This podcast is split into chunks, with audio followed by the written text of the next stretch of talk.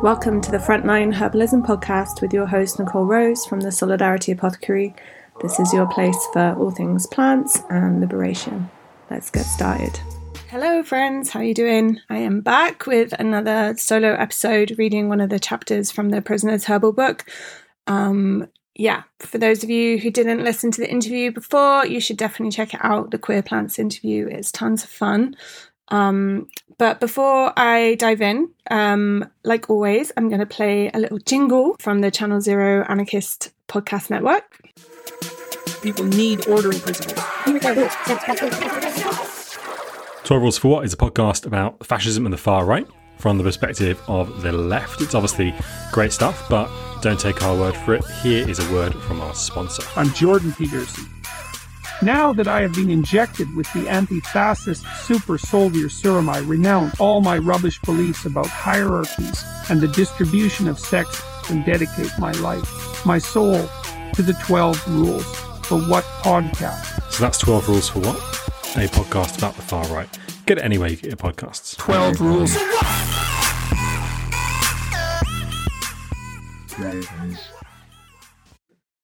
All right, that was awesome. Um, and yeah, as I normally do, like a little solidarity call out at the beginning of these shows, I just wanted to bring attention to someone who is a very close friend to someone who I care about a lot, which is Heather um, from Mexico, who translated, um, who's one of the translators um, of the Prisoner's Herbal book into the two different types of Spanish edition. And yeah, this is her close friend who she's been visiting in prison. And yeah, it's really gnarly. And I'm asking people to share the GoFundMe that's going around. Um, and I'm just gonna, I'm just gonna read it out. It's not too long. Just a little bit about Jorge's situation.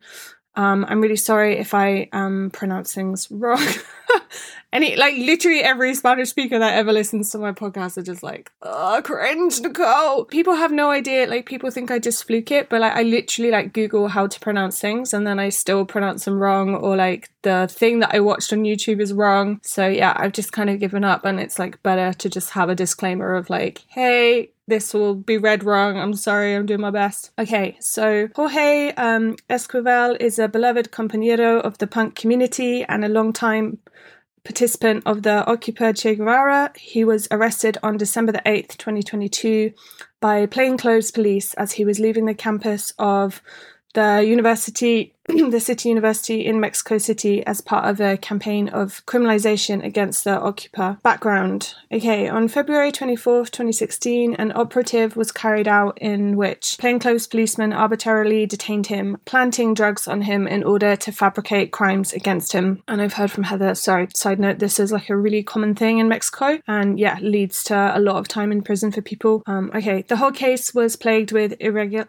Irregular, irregularities, he was transferred to Oaxaca and then to a maximum security prison in Hermosillo. The authorities used a strategy under the supposition that the distance would hinder his legal defense. But even so, thanks to the solidarity and legal work, he was reclassified from the crime of drug dealing to simple possession of narcotics. So he was released on bail in March 2016. Jorge decided not to continue with the legal process due to the fabricated charges case against him and the climate of, rep- of repression towards the occupier. In the meantime, the frame up continued to be put together. Constant threats and journalistic reports did not cease. The press even took him for dead and accused him of participating in organized crime.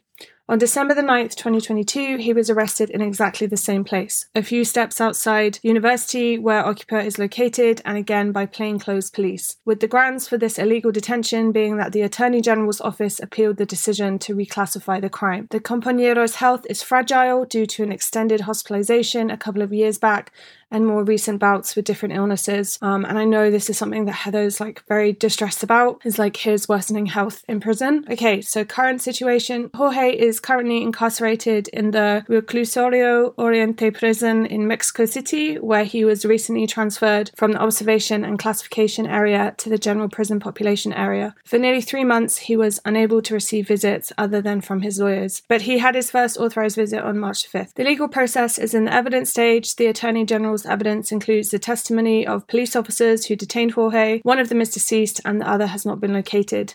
Due to this, the hearing is scheduled for February 17th The hearing scheduled for February 17, 2023 did not take place and a date was set for April 14th. On behalf of the legal team that has been working in solidarity to defend Jorge, two expert reports will be re- presented by an external expert called a perito in Mexico. One in dactyloscopy to prove that the packages of narcotics were never touched by Jorge and another one in criminalistics. These expert reports will be presented once the hearing is held on April 14th. This expert's fees amount to 70,000 Mexican pesos, approximately 3,000 1,804 US dollars, 3,567 euros, or 3 1,164 um, pounds, which must be paid in two installments in order for this person to start her work. She needs to receive the first half, and the second half should be paid at the time of the next court date. Thanks to the solidarity of individuals, collectives, and networks, it has been possible to cover Jorge's expenses inside the prison, which have been very high due to the blatant corruption that reigns in Mexican prisons run by mafia groups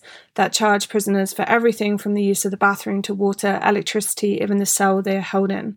We have raised 34,700 pesos so far towards the 70,000 needed. So, in addition to Jorge's costs in prison and other legal fees related to the case, we call upon the solidarity of our friends and compañeros around the world to help us in supporting our compañero. So, yeah, I'll put the link in the show notes. But the basic summary is that, you know, the cops are trying to stitch him up and he could face like years and years in prison and he's already really struggling with his health. And obviously, anyone that knows has been in prison knows how horrific it is. I can't imagine what it is like in prisons in Mexico. I've heard different things from comrades who've, you know, received the translated copy of the book. Oh my God, had such beautiful texts about the book from prisoners organizing in Chile um, who were writing like their own little pieces about their relationship with plants for like a second edition. So, yeah, that's really amazing. Please, please, please donate if you can. It would mean the world to me. All right. So, the plan in this episode is all about Daisy.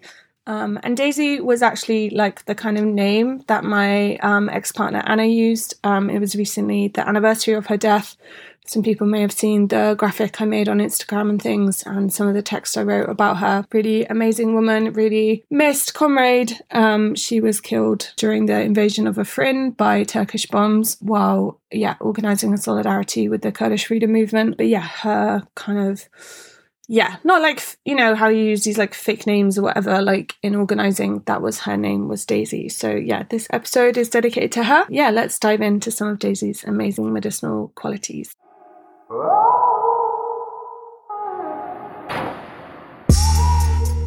Okay, let's dive into the beautiful daisy. So the Latin name is Bellis perennis, and the plant family is the Asteraceae family, the daisy family.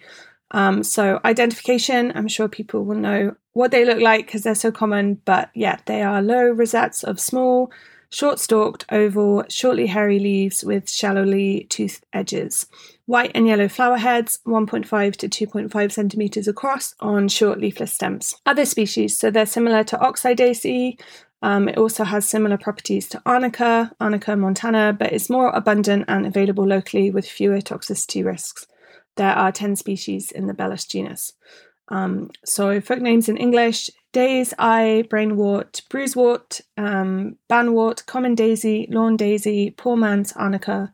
Bellum in Latin means war and may also be from daisy's use in wound healing. Um, so, chemical constituents include saponins, essential oil, resin, mucilage, bitters, and vitamin C. Food and nutrition. Okay, so daisy is actually edible, but it's not to everyone's taste and definitely not in large quantities.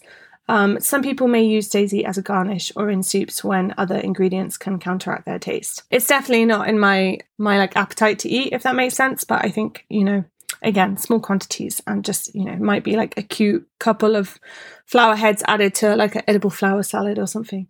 Um, God, that sounds so bougie. You know what I mean? okay, ecological role. Daisy is found mostly on moist, neutral to basic soils in unimproved or improved grasslands kept short by grazing, mowing, or trampling. Also in disturbed habitats such as roadsides and waste grounds. The flowers can be harvested from April to October. Um, however, it is March now, and there's plenty of them out where I am. Um, uh, however, with yeah, okay. However, with our changing climate, I have noticed daisies even earlier. You can also make a mental note of where you saw the flowers, so that you can still harvest the leaves in the winter. Cultivation definitely not necessary. Um, energetics, so they are cooling. Moisture is drying. Tissue state, heat excitation, and taste is bitter and sour. And some of Daisy's herbal actions include anti inflammatory, astringent, expectorant, vulnerary. Okay, health challenges supported by Daisy. Most people know Daisy from making daisy chains of the flowers as kids, or from its use in divination. He loves me, he loves me not, picking off the petals one by one.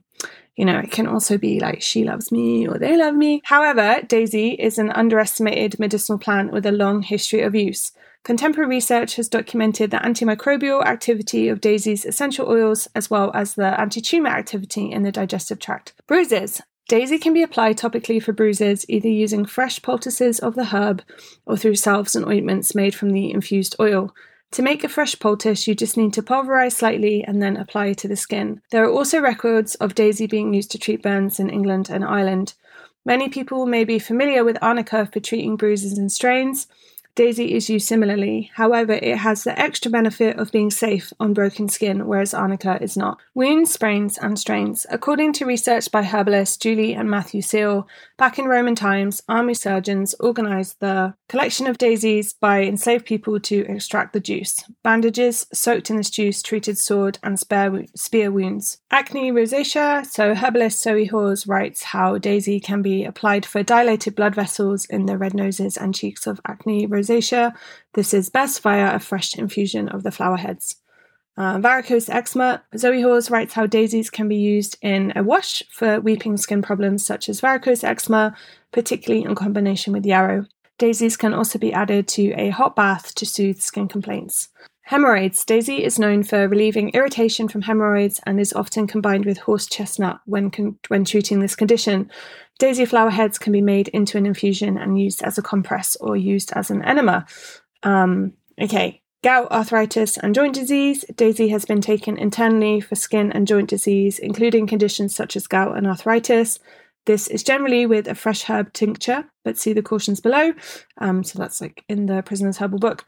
Um, it is likely that it is Daisy's diuretic action that is at play. Daisy is often combined with elderflower for gout and arthritis. Coughs and colds. Uh, Julie and Matthew Seal write that Daisy is a traditional expectorant, which, taken as an infusion, relaxes spasms presenting as coughs and catarrh or colic. In the amazing book on the medicinal ethnobotany of the British Isles, records show daisy being used as an infusion for coughs and colds in Wiltshire. Um, and I definitely recommend getting that book. Um, it's really beautiful, like kind of reference to different kind of um, traditional uses of, of herbs on these isles. Um, okay, eyes. Um, daisies have been noted for use in eye lotions in Ireland and for eye troubles in Scotland.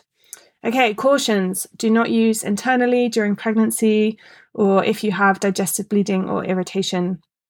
Internally, it is best to use Daisy with some supervision and support from an experienced herbalist. Um, okay, how to practically use Daisy in prison. So, where you might find Daisy, I found daisies in the lawn of the small triangle of grass we had in the prison courtyard. I have also found daisies growing in gravelled areas and in cracks and paths. However, look at any mowed grass first, where they're more likely to be.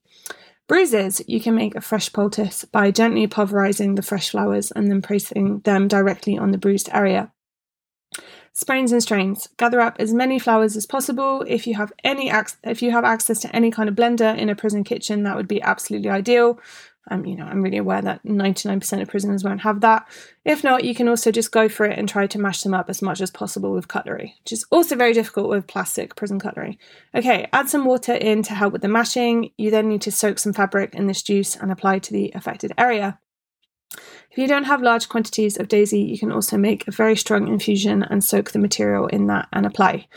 Um, acne rosacea, make an infusion with the flower heads and then apply to your face with cotton wool or use as a wash. Varicose eczema, if you have access to a bath, add fresh daisies to the bath. Hemorrhoids, add the flowers to a sitz bath. You can also soak some material in the infusion and then apply directly to the area. Coughs and colds, make an infusion with the flowers and drink. And eye inflammation, make a tea with daisies and let it cool and then use as an eye wash. Okay, so short and sweet, um, that's all about the lovely Daisy. We use Daisy infused oil in our bruise ointment that we use in Calais. It's one of our most used medicines. We regularly see refugees with all kinds of musculoskeletal pain, either from previous old injuries that are now aggravated in the cold conditions, or from um, people being attacked by the cops, which happens all the time, um, which is horrific. And yeah, shameless plug, but we're still fundraising really hard with our crowdfunder for our mobile herbal clinic. I don't know what it is with crowdfunding, it's just like very difficult these days. Um, but yeah, any donations are still really, really welcome. And yeah, please keep sharing it on your networks. Okay, speak soon. Thanks so much for listening to the Frontline Herbalism podcast. You can find the transcript, the links, all the resources from the show at solidarityapothecary.org forward slash podcast.